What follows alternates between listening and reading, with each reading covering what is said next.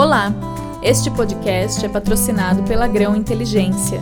Aqui a gente conversa sobre tecnologia, gestão e tendências na área de negócios. Então, hoje nós estamos aqui para conversar com o Bruno Salmeron. É assim que se fala seu sobrenome, Bruno? É isso mesmo, Salmeron para a gente falar um pouquinho sobre M&A, finanças, as áreas de finança e operações. Muito bem-vindo, Bruno. E eu queria começar com você explicando o que, que é, quem é o Bruno, na verdade, né? Antes da gente entrar no assunto, eu queria que você falasse um pouco sobre a sua carreira, sua formação, como é que você chegou nessa especialização. Ah, legal. Essa, não sei as outras perguntas, mas essa é fácil, essa eu sei a resposta. É... Que bom, bom, né? Normalmente as pessoas têm dificuldade de falar de si. Que bom que você achou ótimo e mais fácil. Olha, se vai ser fácil, eu não sei, mas que eu sei a resposta, eu sei. Legal. mas beleza. É, bom, sou Bruno Salmeron, hoje eu sou sócio da Harger Sands e Rossi, um escritório aqui de Joinville, com filiais aí espalhadas pelo Brasil. É, eu sou formado em Direito, tenho MBA né, pela Fundação Getúlio Vargas também, justamente buscando né, atrelar conhecimentos aí que a faculdade do direito não, eu senti, sempre senti falta, né? No, no, direito ali não ensina você a tocar um negócio e meu sonho era de fato ser sócio de um escritório, né, ter meus, meus próprios negócios e é, atuar nessa área, que é a área do direito empresarial, basicamente é a minha área de especialidade. E nos últimos anos eu acabei afunilando para a área de fusões e aquisições né, com foco em rodadas de investimento também, é, funding de empresas, né, é, na minha trajetória eu passei por alguns escritórios, né, alguns escritórios renomados aí pelo Brasil, principalmente em São Paulo. No último ano eu assumi esse desafio aqui no escritório em Joinville, então com todas as dificuldades de mudar de cidade, né, de estar tá me, me aproximando de uma cultura diferente empresarial, mas com, com, com essa vontade, com a motivação de aproximar um pouco a qualidade do prestador de serviço paulista né, às necessidades das empresas e indústrias catarinenses. Joinville, como vocês sabem, né, é um polo de industrial aqui do, do sul, é, é a maior cidade do estado, né? diferentemente de todos os outros estados, é o único, Santa Catarina é o único estado que a maior cidade não é a capital. Então aqui a gente tem uma cidade maior, maior em números absolutos do que, do que Florianópolis. É, e ao longo dos últimos anos eu venho trabalhando basicamente ao lado de empresários e empreendedores né, na busca de financiamentos para suas empresas. É, seja através de operações de fusões e aquisições, através de operações de captação de recursos no mercado de, de venture capital, por exemplo. É, e mais recentemente, né, me aproximei bastante aí do setor de tecnologia, né, que hoje eu gosto de dizer que é, na, na, na, humildade, né, todos estamos em desenvolvimento, eu tenho muito a aprender, mas gosto de pensar que sou um especialista nessa área também. Legal. Então, para a gente entrar mais a fundo no assunto é, de hoje, que é falar de M&A, é, eu queria que você esclarecesse quem está nos ouvindo, né? O que, que significa essa sigla, Merge and Acquisitions ou fusões e aquisições, o que, que isso significa para a área do direito e para a área de negócios, e para que, que serve o M&A? Legal, legal. É, a área de fusões e aquisições, na verdade, o conceito de fusões e aquisições ele está muito atrelado a uma estratégia de crescimento ou a uma estratégia de investimento daquele que aporta recursos. Né? É, você pode é, de, aportar esse recurso para trazer para dentro uma nova tecnologia, uma nova solução, um novo mercado, um produto que você não ofereça, que é, é tido como uma aquisição. É, ou você pode, através desse projeto, desenvolver um novo negócio né? quer seja criando uma nova empresa ou trazendo para dentro da sua essa empresa que você está adquirindo através de um processo de fusão. Aí os, os pormenores, né, se vai ser uma incorporação, se vai ser uma joint venture, como que vai, como que vai funcionar esses próximos passos, vai depender muito do, do que se busca. Se é desenvolver um novo negócio em conjunto, uma nova unidade de negócio, a gente provavelmente vai falar de uma fusão que tem como objetivo uma criação de uma nova empresa. Se você tem como objetivo trazer para dentro do seu negócio uma solução, um produto, uma tecnologia, ou até mesmo o time, né, todo know-how, propriedade intelectual, talvez seja uma aquisição, né? Quando aquela, aquela empresa que está sendo comprada, ela deixa de existir e ela é incorporada por quem está comprando. Tudo isso sempre atrelado, sempre atrelado a alguma das finalidades, né? De, de, ganhar dinheiro, ganhar mercado, é, ver o seu, o seu negócio crescer e também muitas vezes atrelado à, à, necessidade de, de atingir mais mercado, é, enfim, as estratégias são, são muitas. Então, assim, ao pé da letra, né, fusão é uma estratégia corporativa na qual empresas se fundem para a criação de uma nova empresa, né, e aquisição é quando uma empresa compra ou o controle acionário ou a integralidade do capital social da outra. Legal. E qual que é o benefício de usar, lançar mão dessa estratégia de M&A e não desenvolver uma área interna, por exemplo, ou começar uma empresa do zero? Ah, legal. Putz, essa é uma pergunta que eu escuto bastante.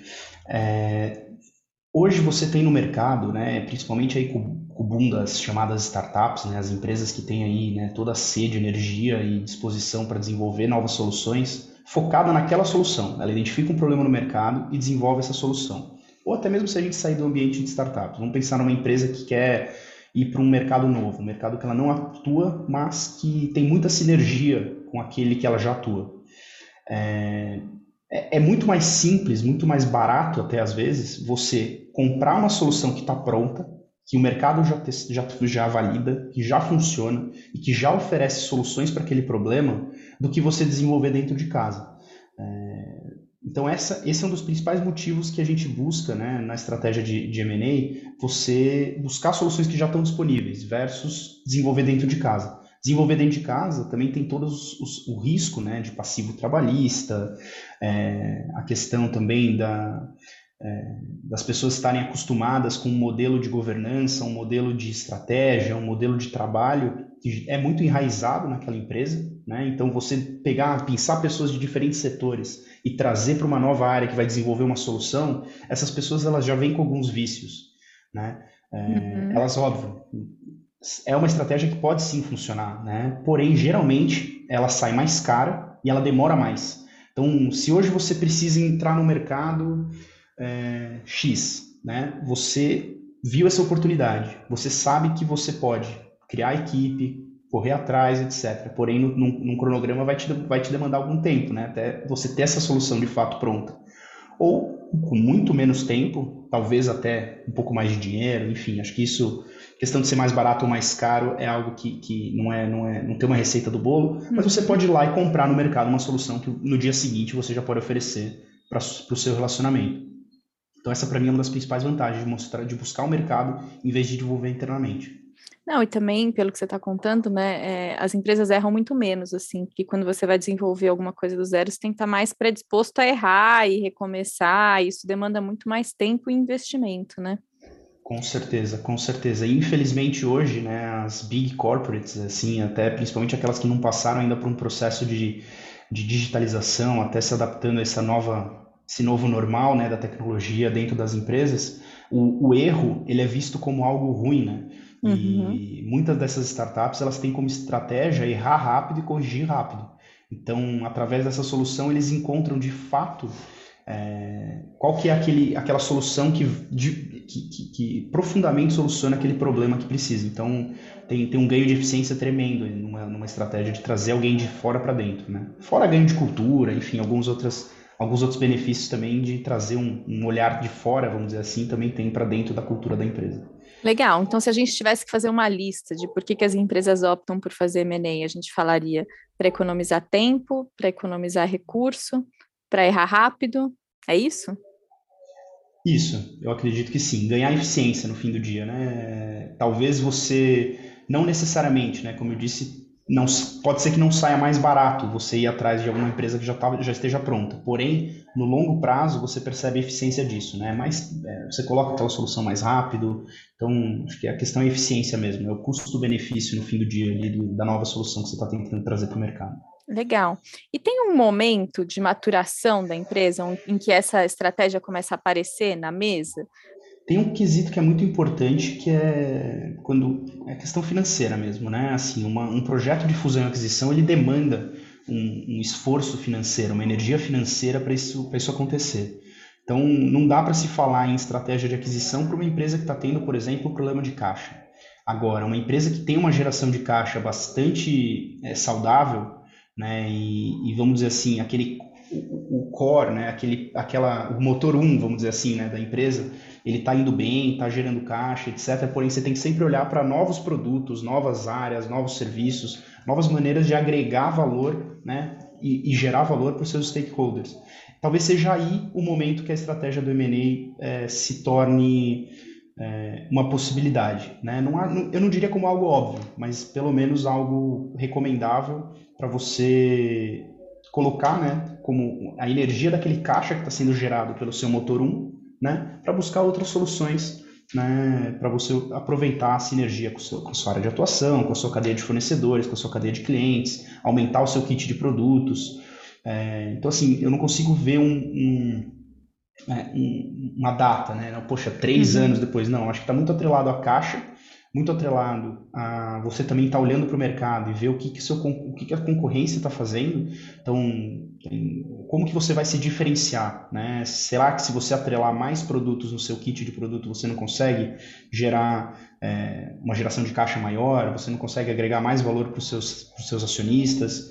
É, e, novamente, claro, é um momento que a empresa esteja com dinheiro em mãos, né? Porque uma estratégia de fusão, ela não só envolve fusão e aquisição, ela envolve não só a, a, a, aquisição em si, então o desembolso daquele valor, mas também a contratação de toda uma assessoria para passar pela jornada do M&A que a gente fala de maneira mais é, saudável, da maneira mais adequada, tentando evitar ruídos, para que de fato, né, os benefícios de atuar dessa maneira é, sejam percebidos pela, pela compradora, vamos dizer assim. Ótimo, porque você me deu gancho para duas perguntas que eu quero fazer em relação a esses assuntos que você falou. A primeira delas, é, você falou sobre essa contratação da assessoria para um processo de M&A.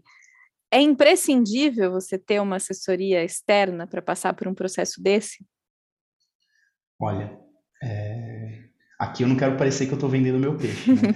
eu estou dando, né? Eu dei o gancho. você deu o gancho, você deu o gancho, eu vou aproveitar. Assim, é, ela é imprescindível se gestão de risco, né, se é, até mesmo questões de compliance, for algo que, que esteja na sua. seja algo que você se preocupa. Né? Uhum. Né? É, e por que, que eu digo isso? Você pode sim, claro, fazer um processo de M&A dentro de casa. Não, não tem nada na lei que diga que você precisa, por exemplo, de uma boutique de M&A assessorando na parte financeira, de um advogado especialista fechando os contratos. Não tem nada que te, te obrigue a isso. Porém, é, é, é uma área né, delicada, como comentei contigo, é, você vai estar tá desembolsando um valor relevante do seu negócio, você vai estar tá apostando suas fichinhas é, no desenvolvimento dessa nova área, desse novo produto, dessa nova empresa, e você espera, assim como todo bom investidor, ter retorno sobre isso. Né? Quando você fala da área de fusões e aquisições, é, quando você está comprando uma empresa, você precisa ficar muito atento não só no, no, diagnóstico, né? A primeira fase é você de fato fazer um diagnóstico, uma chamada do diligence, né? Auditoria jurídico, contábil, financeira. Para essa é, auditoria, daquele... é preciso ter uma assessoria externa, uma consultoria externa. É, isso é importante, isso é, é fundamental, é imprescindível. Assim, é, isso não é nem uma questão de conflito aqui, tá? É realmente muito importante porque você vai abranger áreas do conhecimento que, é, assim, eu, eu me arrisco a dizer que nenhum advogado tem por si só. Né? Você pode até ter aquele time jurídico, aquele jurídico interno que, poxa, toca as demandas de dia a dia, faz os contratos e resolve a vida ali do operacional. Porém, quando se fala de uma auditoria, você passa por aspectos societários, contratuais, trabalhistas, tributários, propriedade intelectual, seguros, criminais, ambientais, enfim, a lista é muito longa. Você, uhum. a depender do tamanho do projeto e da área de atuação, tem aspectos regulatórios, você precisa saber se a empresa está atuando dentro da, da, com, com, as licenças que é esperada, né, que são exigidas pela lei. Então, nesse processo, não só no começo, tá, que é no período do diligence, mas no restante, que é também como que nos contratos você vai endereçar esses pontos de atenção, esses, é, esse risco identificado na auditoria, nos contratos, na relação que você vai ter dali para frente com a empresa e como que fica a regra do jogo com os antigos donos. Né? Geralmente tem aquela terminologia, né? My watch, your watch. Então, é, durante o meu período de meu cuidado, período do seu cuidado. Então, enquanto eu estou à frente da empresa, a responsabilidade é minha pelo passivo, né, na posição de vendedor. A partir do momento que a gente vira a chavinha e eu, vocês, e eu sou comprado, é your watch. Uhum. Então, a partir dali é responsabilidade do comprador. Só que todo esse passivo a gente sabe, né? Trabalhista volta pelo menos dois anos, tributário volta até é, cinco anos. São passivos que podem vir a ser materializados enquanto você está na, na, na, na, sua, no seu período de, de, de, de gestão. Então, o contrato de compra e venda de, da empresa é que vai reger justamente essa, esses pormenores que a gente espera, né? Advogado e as partes esperam fazer esse contrato, negocia, bate cabeça, mesa de reunião, etc., para nunca mais abrir. Mas se você não fizer esses contratos no dia que der um, um pepino é, e, e, e, o contrato não endereçar esse cenário, você realmente vai ter um passivo ali que pode te custar até mais do que o próprio projeto de M&A que você investiu. Tem de algum, agora uma curiosidade que não estava nem na nossa pauta. A LGPD de alguma forma mudou isso, o processo de diligence, ou esse processo de, de, de fusões e aquisições de modo geral?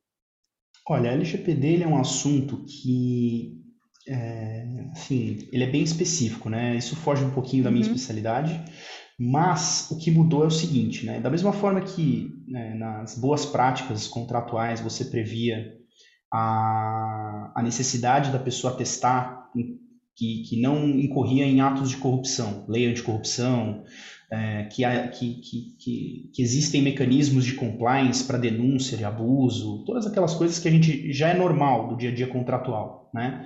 A LGPD ela vem nesse mesmo caminho. Então, por exemplo, eu, quando avalio uma empresa que está sendo comprada por um cliente meu, é, eu, sem dúvida nenhuma, já, já busco essa cláusula compromissória com relação à proteção de dados pessoais. É, a gente sabe que é um tema que está super em alta, ele é um tema que tem, tem tido repercussão mundo afora, né, com multas astronômicas, multas bilionárias, que obviamente tem um impacto aí no valuation, no valor das ações de todas essas empresas. E é um negócio, e é uma área que cada vez mais a gente vai estar sujeito, né? A gente semana entra, semana sai, tem ataque hacker para lá, ataque hacker para cá, e as pessoas começam a se preocupar, né, com como as empresas estão cuidando desses dados.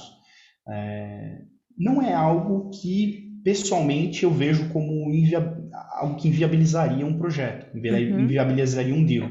Porém, é algo que certamente o, o, o quem está fazendo auditoria precisa se preocupar, precisa avaliar na empresa que está que tá, é, fazendo né, essa análise, é, para justamente dizer para o seu cliente, né, para o futuro comprador, olha só, eles não estão adequados à LGPD, então é, é, algo que vocês têm que considerar. E a gente sabe que é um processo caro, um processo custoso e que pode sim ter algum impacto no preço de aquisição, mas eu não vejo como algo que, que interrompa ou é, faça um cair é, não acho que inviabiliza, não acho que inviabiliza. Legal, vou voltar para uma outra questão que você falou lá atrás, que é sobre a importância da. Quando eu te perguntei sobre em que momento que a empresa pode pensar numa estratégia de fusão ou aquisição, você falou que, resumindo, né, é quando ela já tivesse com uma gestão financeira resolvida para poder partir para novos negócios. E aí eu queria entender de você, pela experiência que você tem, é, o que, que você vê como pontos críticos de gestão financeira ou de gestão operacional das empresas quando você vai fazer um processo de valuation ou mesmo a due diligence? A maior dificuldade em qualquer auditoria é, é, a questão organizacional. Né? Se você tem as informações que são necessárias para a pessoa fazer a avaliação de maneira precisa. Então, talvez até tentando responder a pergunta por completo, uma, uma dificuldade na gestão financeira é, que eu vejo nas empresas é quando tem um, um, uma curva de crescimento muito rápida nelas e a baixa profissionalização do setor financeiro ou sucateamento desse setor pode ter resultados, é, impactos relevantes né, é, no quão organizado financeiramente você vai estar. Assim, apesar de estar parecendo um pouco genérico é, a minha resposta, isso tem um impacto muito significativo, principalmente no, no nível de informação que você vai conseguir disponibilizar para quem está avaliando a tua empresa. É, só para ver se eu entendi, é, você está querendo dizer em relação à formação das equipes financeiras, é isso? Quando isso, você fala sucateamento, é. está dizendo problema de formação de equipe mesmo.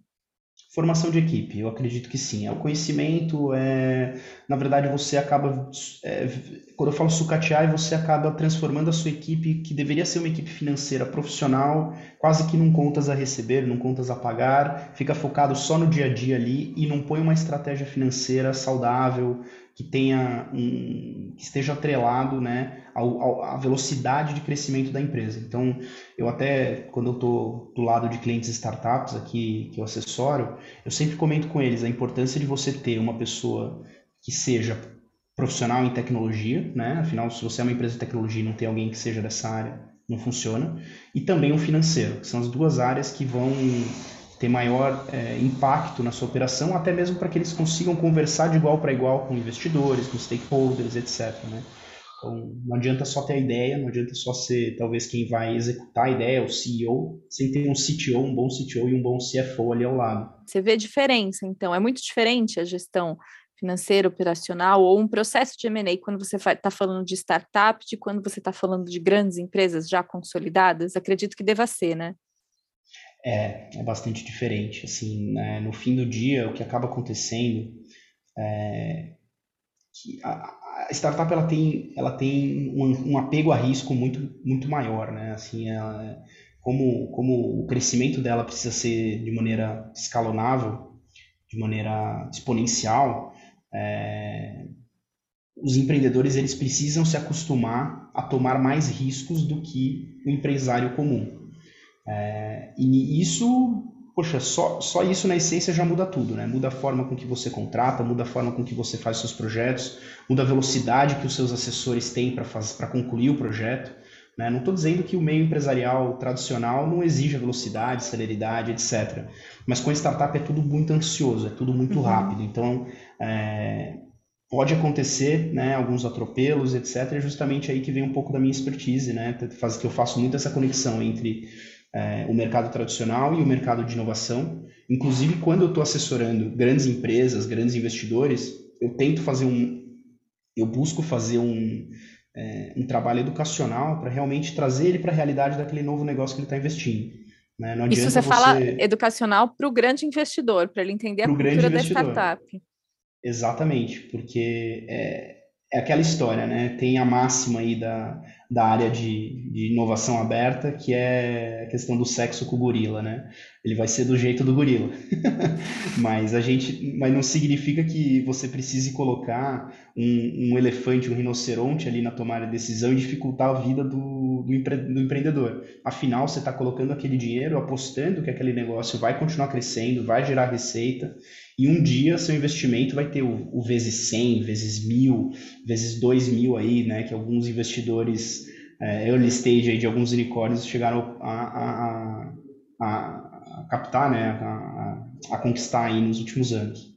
O que, que é mais difícil, hein? É, o, o profissional com mentalidade de startup se adaptar quando acaba sendo adquirido por uma grande empresa, ou o profissional da grande empresa entender a cultura e se adaptar à cultura da startup que ele acabou de comprar?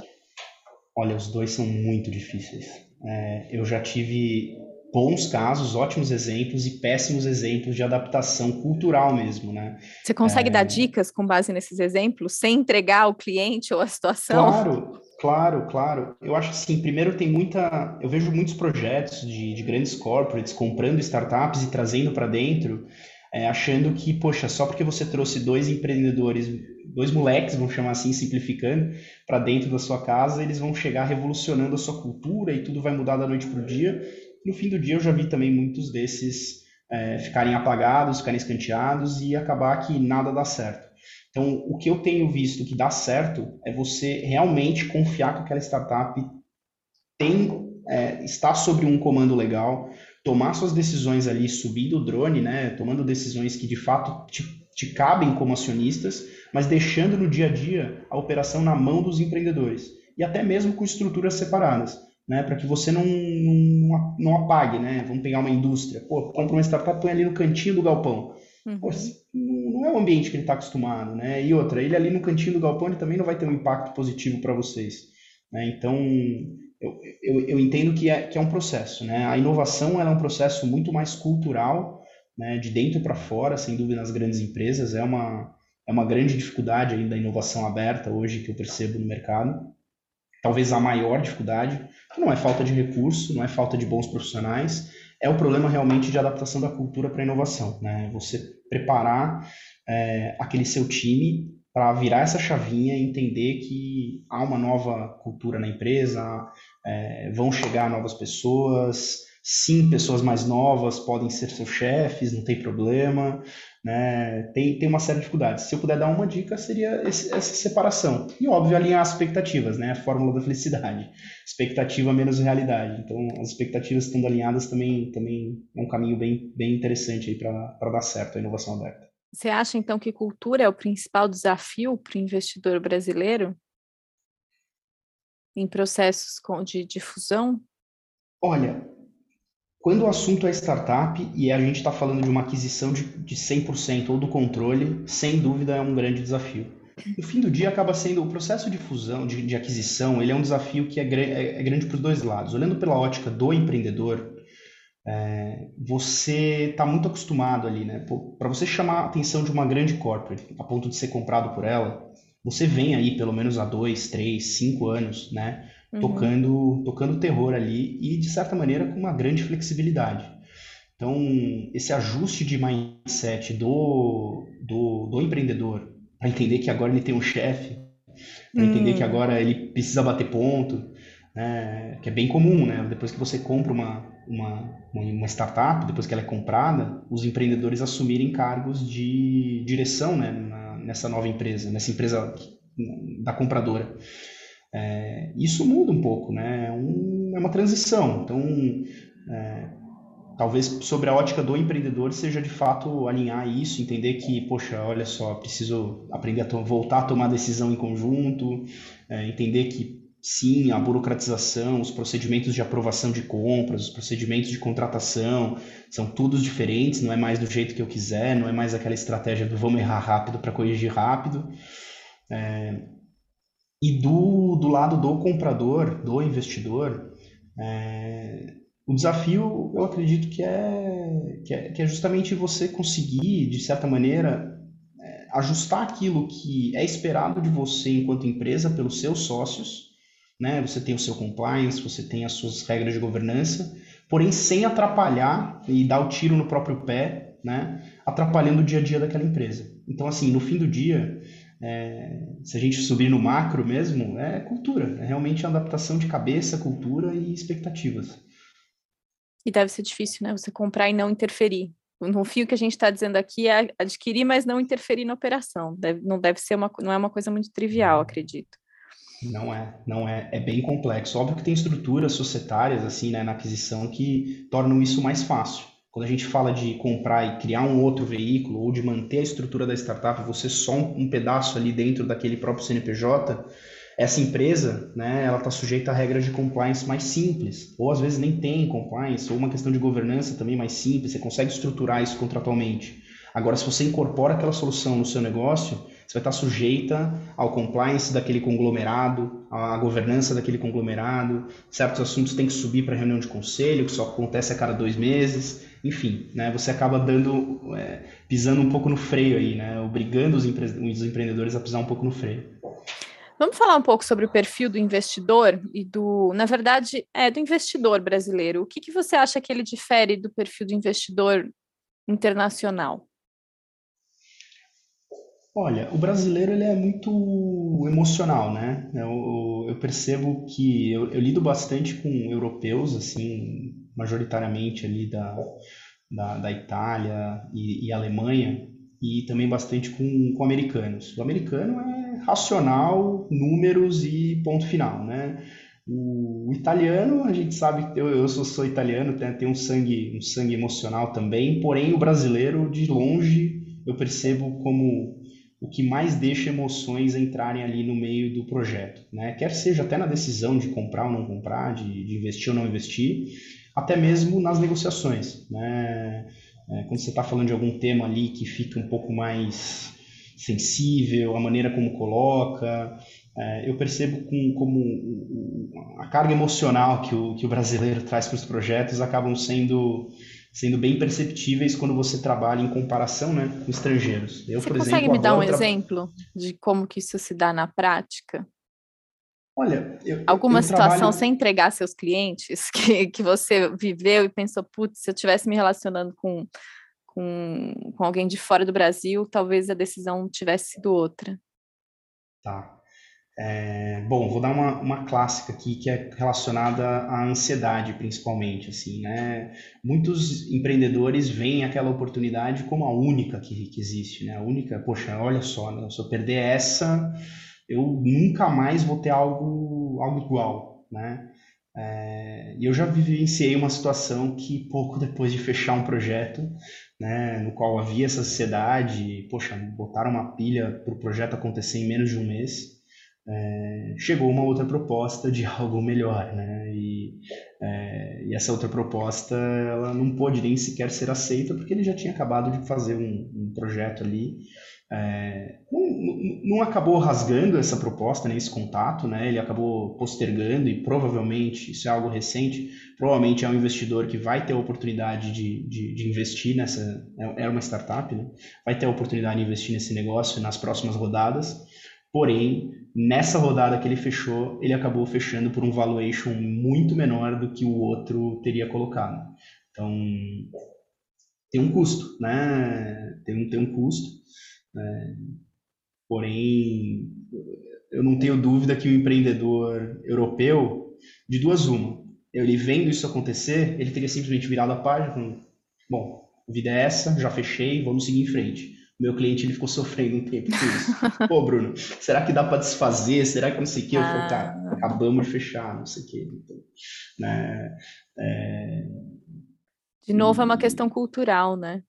É uma questão cultural. O empreendedor, o... nesse cenário eu vejo como, e eu já trabalhei ao lado de, de empreendedores americanos, por exemplo, ah, quebra o retrovisor, vamos em frente, que bom que ele continua o contato, que bom que esse cara gostou de mim, Vamos ver se lá na frente a gente consegue trazer ele para a próxima rodada. E escuta, como que SG entra nessa pauta de fusões e aquisições? Será que, ou se é que já entrou, né? Está entrando? Olha, eu acredito que entra lá no começo, né? Assim, talvez do motivo de por que você fazer uma fusão, fusão e aquisição, né? Porque você adquiriu uma empresa. É... Existem soluções hoje, por exemplo, em ESG, que você pode em vez de desenvolver dentro de casa, você pode adquirir do mercado. Tem empresas que já fazem isso bem feito, né? já têm boas práticas e oferecem ao mercado aí soluções que, querendo ou não, é, podem ajudar. Né? Um exemplo disso é a compra e venda de crédito de carbono. Né? Não, não chega a ser um M&A, logicamente, né? não, não, não estamos falando de operações entre empresas, porém, é, você está adquirindo ali através de crédito de carbono, você está atendendo às suas metas ESG, né? principalmente do E, de Environmental. É, então, assim, eu pessoalmente vejo como algo talvez na linha ali do, da LGPD que a gente falou, da, uhum. das cláusulas de, de, de, é, de, não corrupção, da lei, de, da lei anticorrupção, né, que sejam algo que, assim, talvez para você atrair o olhar de um investidor hoje, de um comprador hoje, você já deva estar, pelo menos, falando sobre esse assunto. Né? É uma pauta que é, acaba. Eu, eu sou um pouco cético com relação a coisas que caem muito na boca do povo. Assim, né? É igual criptoativos. Né? Quando você vê taxista já falando sobre Bitcoin, você já. É, e, e, nada contra a classe, é claro, né? Mas assim, eu, é só um exemplo para dizer que quando cai na boca do povo, assim, talvez você já tenha perdido a sua oportunidade, né? Uhum. É, e a questão do ESG hoje, eu vejo muita gente falando e tem muito discurso vazio a respeito disso, né? O quanto de fato está né, tá tendo impacto. Tem ações um pouco mais perceptíveis, principalmente aí na área de environmental e de governança, mas o social, né? O social realmente é algo que hoje é, tomou uma proporção que, poxa, não é mudando o final de uma palavra de E, de A ou O para E, né, que você está cumprindo, né, trazendo aí pronome neutro, enfim, qualquer que seja a, a, temática da vez, não é assim que você vai estar tá cumprindo pautas sociais. Na verdade, é, é, é, algo, é algo que ainda demanda muita evolução na cultura, eu acho, do, principalmente do brasileiro. Assim um impacto talvez seja de fato na atratividade do seu negócio. Assim, você já deve ter uma boa estrutura de governança, né? Isso é esperado de você, da, do menor ao maior. Né? Hoje, investidores de startup buscam startups que tenham regras de governança. E, e boas práticas são super bem-vindas, né? Até mesmo quando você negocia rodadas de investimento, que cada vez mais você começa a ter mais investidores e mais investidores juntos desse negócio, é, quais são as, a, os vetos, quais são as, as, as posições, o que, que é levado para o conselho, o que, que não é. Então, a parte de governança eu vejo como algo fundamental assim no processo de, de M&A, não só para a tomada de decisão de quem vai comprar, mas também para essas empresas que estão sendo compradas atraírem o olhar do investidor e falar, bom, se a governança ali está legal, eles devem ser organizados, olha só, eles já têm conselheiro externo, né? Então, mais uma questão relacionada à atratividade dos três pilares, você acredita que governança é o que hoje ainda está pesando mais na hora do investidor decidir para qual, onde colocar seu dinheiro? É, em geral, sim. Em geral, sim. Hoje a gente sabe que existem fundos e investidores que investem especificamente em soluções com, com tema ambiental, né, com tema social. Claro que se a gente vai falando desses investidores específicos, uhum. o E e o S vão ser extremamente importantes também. Porém, no geral, se a gente vai falando de um investidor que tem uma diversificação aí, ele investe de tudo, talvez a parte de governança seja o que vai chamar mais atenção. Legal. Agora, mínimo, a parte de governança, desculpa até te cortar, a parte Imagina. de governança ela tem um impacto inclusive jurídico, né? Quando a gente olha os documentos, vê o acordo de sócios, vê como é que, que existe um conselho, né? até para o olhar de quem está avaliando, isso é um feedback muito positivo para o cliente. Né? Olha só, poxa, eles têm um conselho legal, o acordo de sócio dele está bem estruturado, eles aplicam o acordo de sócio, eles têm um canal de compliance, né? que o compliance entra dentro da parte de governança, eles têm um canal de compliance para denúncias, né, coisas que de fato são, são palpáveis numa análise jurídica. Né? O, o social e o environment, environmental é, é, é, complexo, né, de você, inclusive, tangibilizar, a não ser que seja uma solução. Né? E voltando para o nosso assunto, que era a minha, minha, minha dúvida principal, é o quanto que esse assunto está inserido no, na, avaliação, na valoração das empresas. E pela resposta que você está me dando, eu estou entendendo que ainda não está, né? Apesar não. de ser um assunto que está na boca do povo, é cobrado socialmente, mas ainda não entrou de verdade no dia a dia dos, dos processos de valoração das empresas. Não, eu entendo que não. Assim, no fim do dia, a gente pode, a sociedade pode estar falando sobre o que for. O investidor gosta de retorno, né? Então, querendo ou não, é, é, o investidor está olhando muito mais para mercado, para qual, qual, qual, qual o grau de, de, de, solu, de solução da sua, da sua, do seu produto, o quanto que aquilo né, é bem visto pela, pelo mercado, o quanto que tem de potencial de venda, o quanto que tem de é, margem, enfim, critérios muito mais racionais do que subjetivos, sem a menor dúvida. Legal. Então, já que a gente está voltando para esses critérios racionais, é, de avaliação do investidor, eu queria voltar para uma questão que é a preparação das startups ou de outras empresas, né? Para um processo de fusão ou aquisição, porque a gente falou um pouco do ponto de vista do, do investidor, mas tem o ponto de vista do outro lado, de quem está preparando a empresa para vender, para conseguir crescer. O que, que, você uhum. poderia dar de dicas para esses gestores? Acho que aí pensando principalmente nas startups, para conseguirem preparar uma empresa para uma rodada de negociação. Poxa, legal. Isso, isso é algo também que eu me deparo bastante no meu dia a dia, né? E é, eu acho que grande parte do valor que eu tenho na minha assessoria hoje é o fato de eu ter assessorado diversos tipos de investidores. Eu já estive muito do lado do comprador. Então hoje eu sei o que, que eles buscam quando eles estão investindo num negócio. Né? Então, é, sem dúvida nenhuma, hoje o, o mais importante são as pessoas né, por trás do negócio. Então, quem são os empreendedores? Essa é, me surpreendeu. Track... Quais são os... qual é o track record deles, né? Porque é, o que, que ele já fez, o que, que ele vem fazendo, qual que é o grau de preparo dele, como ele pensa, né? É, isso é algo muito importante, porque no fim do dia, quando a gente fala de, de, de startup, o modelo de negócio, o produto, o serviço, o software, o hardware que está sendo oferecido, ele é algo que, que pode acontecer, pode mudar. O que não muda é quem está à frente vendendo esse software, fazendo desenvolver, indo atrás de investidor, né? Isso não muda, né? A chamada, a chamada pivotagem, né? Isso não pivota. Né? Então, o principal ponto é óbvio, né? E de diferenciação, né? São, são as pessoas, né? Investidor de startup busca investir em bons empreendedores. E quanto mais cedo for esse investimento, né? Se a gente estiver falando aí de rodadas de investimento anjo ou de capital semente, é, isso se torna ainda mais relevante. Depois que a gente começa a falar de rodadas Series A, Series B, Series C, é claro que aí a gente já começa a ter dados financeiros, né? De é, de custo de aquisição de cliente, é, margem de receita recorrente, algumas coisas que são sexy para os investidores de tecnologia hoje em dia, né? É, porém, no início e, e, e mesmo até no, depois, a, o critério de investimento, né, a importância que o investidor dá para as pessoas por trás do negócio, ela é muito relevante. No fim do dia, se você não sentir firmeza na pessoa, você não vai investir nela, mesmo que o negócio seja bom, né? mesmo que o mercado atingível seja grande. Óbvio, tem as análises padrões, né? Eu até sempre sempre indico para os meus clientes colocar num pitch de venda, que é justamente, pô, você precisa saber falar direitinho o que, que a empresa faz, né? Onde ela quer chegar, onde ela, o que, que ela quer fazer daqui a uns anos, né? É, qual o tamanho do mercado atingível né, que você tem? É um mercado de pequeno, é um mercado imenso, né? Isso vai atrair, sem dúvida, o olhar do investidor.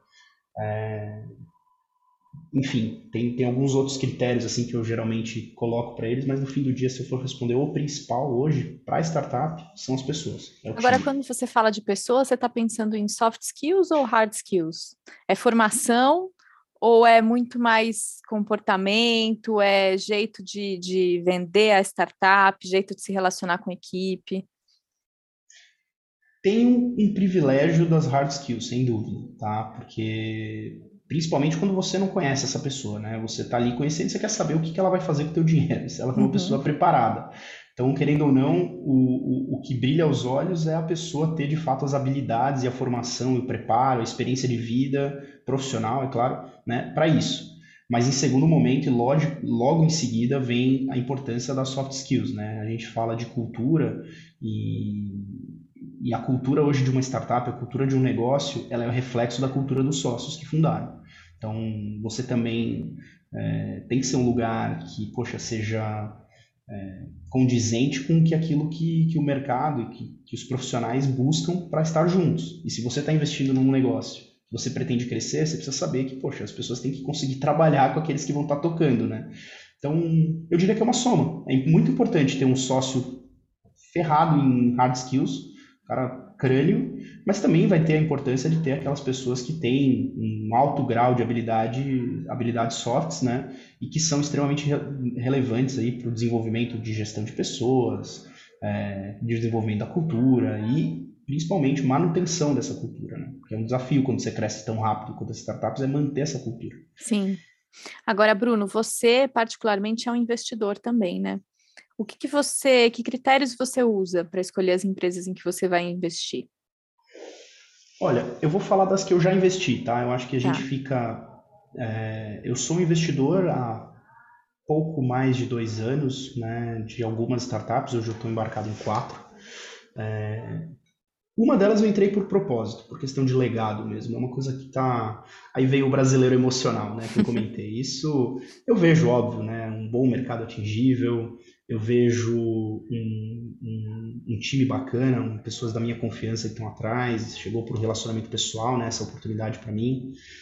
É, mas essa daí tem muito atrelado a propósito, assim, né? Eu tenho, eu sou católico, eu tenho muita vontade de bater na porta dos céus e sair no azul.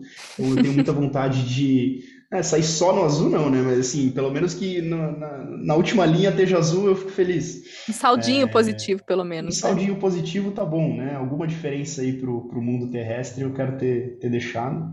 E eu acho que essa startup me ajuda nesse meu propósito de vida. Assim, eu acho que ela vai ter soluções aí para o mercado que vai cumprir com essa, com essa finalidade. Você pode falar qual é, que é?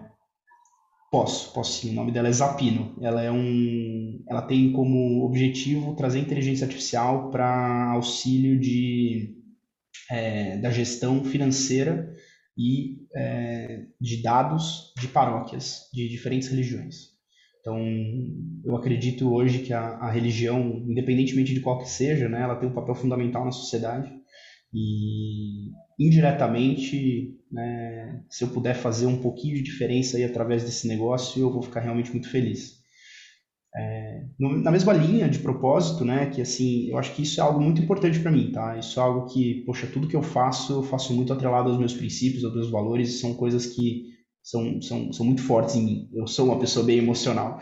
É, o que me atrapalha às vezes nos meus investimentos. Nas startups estou indo bem, mas já, já tive alguns, alguns investimentos emocionais demais que. que Como bom brasileiro, né?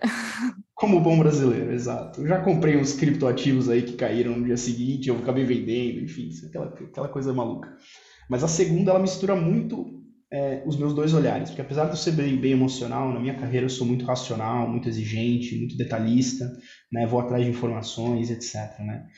Essa segunda, ela, ela tem um, ela mistura bem os dois. Ela tem um cara que é fenomenal por trás, um cara que realmente assim o santo bateu pessoalmente desde o começo e ele tem todas as habilidades possíveis para fazer esse negócio deslanchar. Então, o critério de time para mim é muito importante, essa questão do santo bater, né?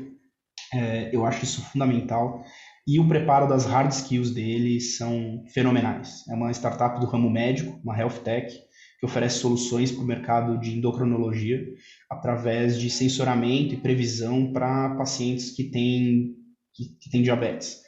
O primeiro produto tem como objetivo trazer inteligência artificial para saber se a pessoa precisa tomar um pouco mais de, de glicose, se ela deve comer, comer alguma coisa ou não, né? usando inteligência artificial e dados para prevenir, é, para é, monitorar ou controlar o desenvolvimento da diabetes? É, para prever, para prever ah, tá. como a diabetes vai se, vai se comportar nos próximos, nas próximas duas horas.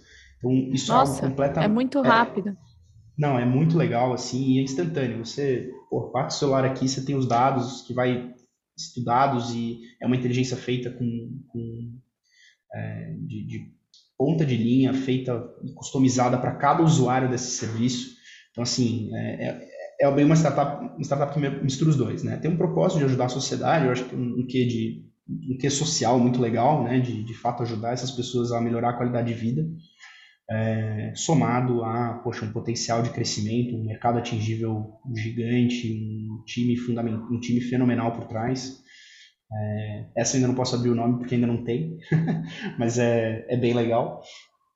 É, e as outras, elas são muito mais pautadas em critérios racionais, assim, né? Então, como eu comentei, tamanho de mercado é algo bem importante, né? Então, o quanto o time não só está preparado, o time também é importante, mas o quanto ele conhece o mercado e a concorrência daquele negócio, são perguntas que eu sempre faço, assim, né? Poxa, tá, mas isso já não existe?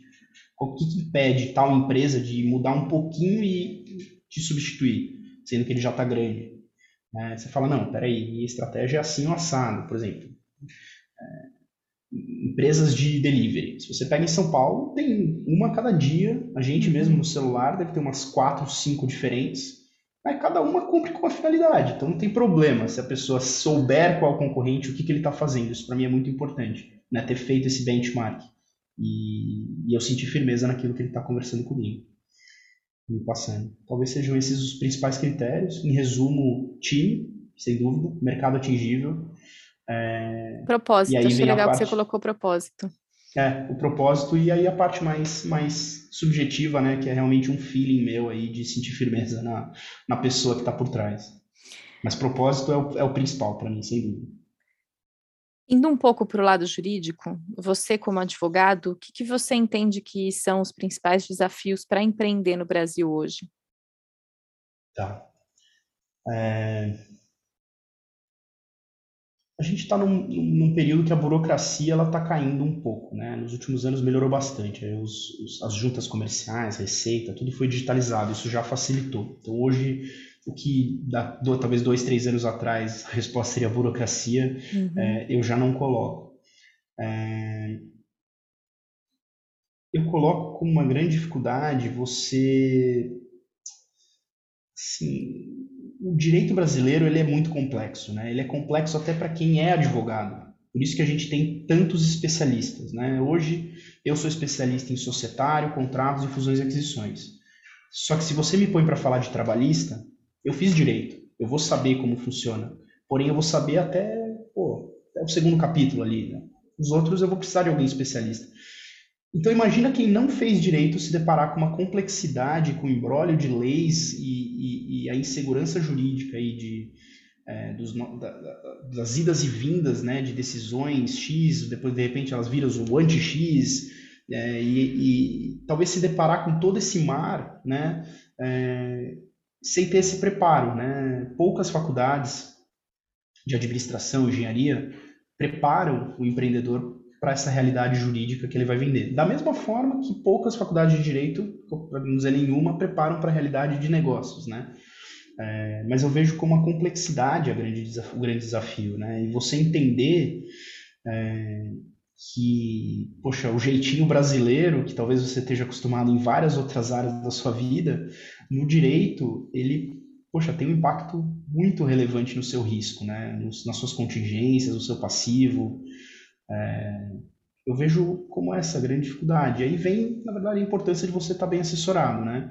Você ter do seu lado pessoas que te ajudam aí nessa, nessa caminhada é, pelo menos te dando ciência. Eu que estou acostumado a trabalhar com negócios bastante inovadores, eu não sou aquele advogado que fala isso não pode. Eu nunca falei isso para um cliente. Né? Esse modelo de negócio não funciona. Eu falo, ó, desse jeito que você está falando, o risco é esse, por causa disso, disso e disso. Uhum. Se você virar um pouquinho e fizer assim, o risco cai um pouco, porém aí você precisa ver se no questão de, de tamanho de mercado, de estratégia de venda, etc, para de pé. Né? Eu sempre tento trazer um pouco dessas minhas duas áreas, né, direito e administração, para destacar o risco, propor soluções, inclusive, dando pitaco, né? Os clientes brincam que eu sou muito pitaqueiro, mas eles gostam disso, é, no, no, no, mercado. E talvez a insegurança jurídica, assim, a complexidade e a insegurança jurídica que eu coloquei, né? De, de casos mais complexos, né? casos notórios, envolvendo até ex-presidentes e Supremo Tribunal Federal, né, que a gente vê aí idas e vindas, até é, coisas de dia a dia, que a gente vê que, poxa, talvez a decisão da primeira instância ela é hora de um jeito, se cai com o juiz é de outro, é, tem uma insegurança jurídica ali, principalmente em demandas contenciosas, que é bastante, bastante delicado. E tem um terceiro ponto de preocupação, que está dentro talvez da complexidade, é que se você optar por, se o seu negócio estiver dentro de um mercado regulado, então, ou seja, que esteja sujeito à atuação de órgãos regulatórios, então, por exemplo, as fintechs com a CVM, Banco Central, é, é, questões de produtos químicos com vigilância sanitária e etc., isso traz mais complexidade e também traz mais fiscalização. Então, não tem muito como você navegar por outras rotas que não aquela que essas entidades te dão. Óbvio, o legislador ele está buscando se, anteci se, antecipar, não, ele está correndo atrás né, dessas inovações para fazer com que o arcabouço jurídico atenda essas esses novas né, modalidades de negócio. Porém, é, querendo ou não, a inovação hoje em dia está tão rápida que é bem isso. O legislador não tem condição de, de prever o que vai acontecer. Ele de corre acompanhar. atrás não tem como, não tem como. Ele vê algo acontecendo e corre atrás para, poxa, não, isso aqui tem que liberar. Pô, olha só, cara, as criptomoedas, o pessoal tá fazendo transação aí sem eu saber. Como é que a gente vai regular isso? Ah, não, peraí, precisa ter uma, uma portaria da Receita Federal para acrescentar um item criptoativos na declaração de imposto de renda da galera como um todo. e aí 2019... muda tudo, né? Se você não tiver uma assessoria jurídica que esteja acompanhando e esteja preparada, você fica por trás, vai ficar com. vai fazer contratos obsoletos ou vai ficar com uma Exatamente. operação completamente a, atrás do que é a legislação. Exatamente. Ou seja, a melhor forma de resolver isso é assessoria jurídica, fazendo propaganda Nossa. de novo para você.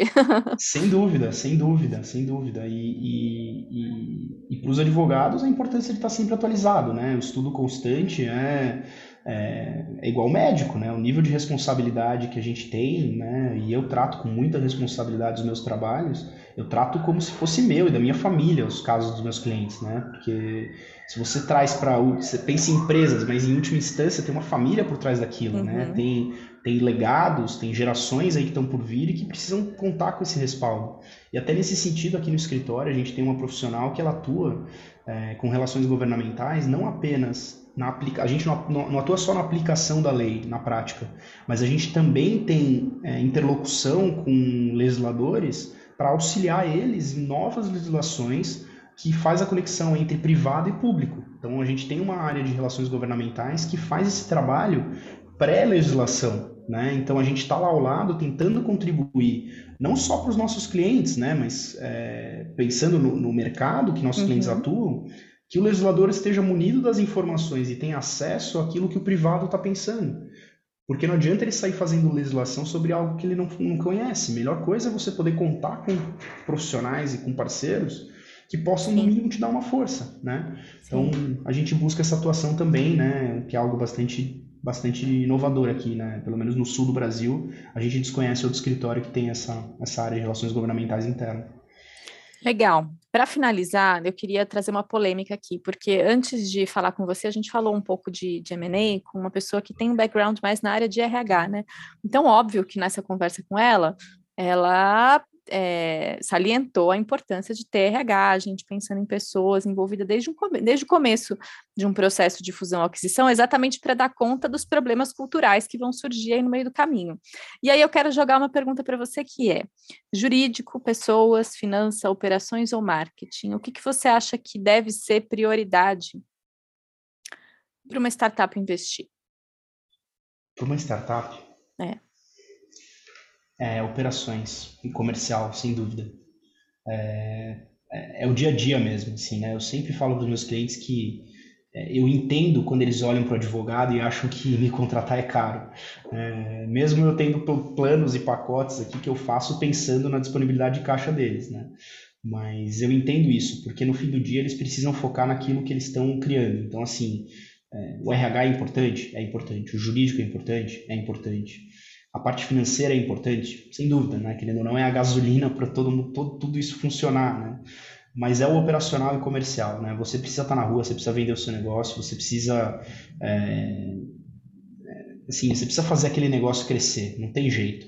E se isso, se, isso, se, se para crescer significa que você tem que assumir um risco é, maior jurídico, cara, assume, porque no fim do dia depois é, vai sair a prevenção, o jurídico preventivo, ele é muito mais barato do que o remediativo, sem dúvida. Você tem uma assessoria desde o começo que vai te ajudando, isso tem, tem estudos, a gente tem dados aqui no escritório que faz o cliente economizar dinheiro. Isso é um fato.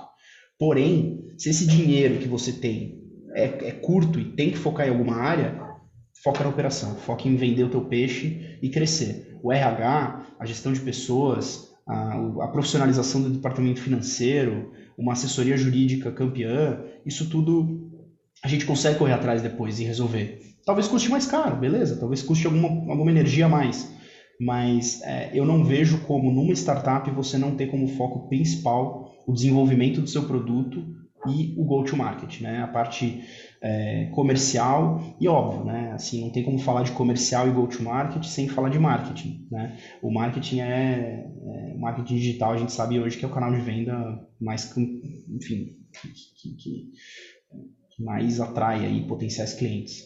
Então, não quero discordar da colega, mas no ambiente de uma startup eu coloco a minha área dela como totalmente secundárias, assim, é, é, se comparado com alguma, né? Secundária, talvez em sim, segundo lugar, sim. né? São importantes, porém, se você só tem dinheiro para pôr num cofrinho, poxa, toca o teu projeto. É, isso é parte do meu propósito também, né? Eu entendo que, que dentro do ambiente de inovação, é, antes de eu querer ganhar dinheiro, antes de eu querer crescer, antes de eu querer, enfim, ser remunerado por aquele valor que, por exemplo, eu, eu, eu, sou remunerado quando eu faço um projeto de fusão e aquisição, poxa, eu preciso me doar, eu preciso estar junto do ambiente, do ecossistema de inovação, cara, trabalhando de graça mesmo, eu preciso estar lá te ajudando, dando apoio, né? É, o nosso dogma aqui é que, pô, a maior forma da gente retribuir a confiança dos nossos clientes é crescer com eles. Então, se eles confiam em mim no começo e eu mostro para eles, cara, eu entendo que você tem que pôr seu gasto financeiro aí no seu operacional mas eu tô do teu lado, conta comigo, conta comigo. Se eu puder ajudar, e, poxa, também fica aqui o convite para se alguma startup estiver escutando, estou total disposição para bater um papo, isso totalmente sem compromisso. Eu sou um grande combatente do, do, do, do, jurídico no taxímetro, né? Eu não cobro por hora, é, a não ser que o cliente peça, mas eu pessoalmente não gosto né, de ser remunerado por qualquer tipo de ineficiência que eu possa estar tá, tá tendo no meu dia a dia. É, muito pelo contrário, eu busco me doar para crescer junto com o cliente, ele ter a minha confiança, eu mostrar para ele que eu sou digno da confiança dele e a partir daí a gente desenvolver um projeto legal juntos. Quando for, quando chegar uma rodada, quando ele for ser comprado, quando, enfim, quando o dinheiro entrar, aí sim, poxa, não tenho dúvida que, né, no bom senso, a gente já viu alguns que não tem, mas no bom senso espera-se que, que, que retribuam. E também se não retribuir não tem problema, porque a gente faz com, com, com, com uma questão de gentileza mesmo, assim, né, é, se tudo é aprendizado, né? Tudo, acho que cada, cada cliente novo, cada projeto novo, é, eu e minha equipe aqui a gente aprende e, enfim, a gente não está esperando nada em, em, troca. Óbvio que a gente gostaria de crescer junto e estar tá do lado deles quando os projetos maiores aparecerem.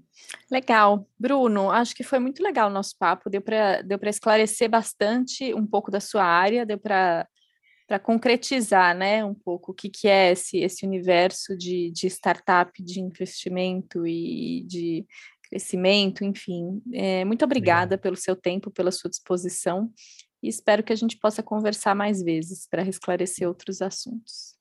Não, poxa, Thaís, Cássia, para mim foi um prazer estar aqui com vocês, bater esse papo e contem comigo, estou à disposição aí para a gente voltar a conversar, outros episódios. É, enfim, contem comigo aí, foi um prazer estar com vocês. Se você gostou desse podcast, quer saber mais sobre temas relacionados à carreira, saúde mental e tecnologia, siga o nosso canal no Spotify e acompanhe nosso blog no site www.grãointeligência.com.br/insights.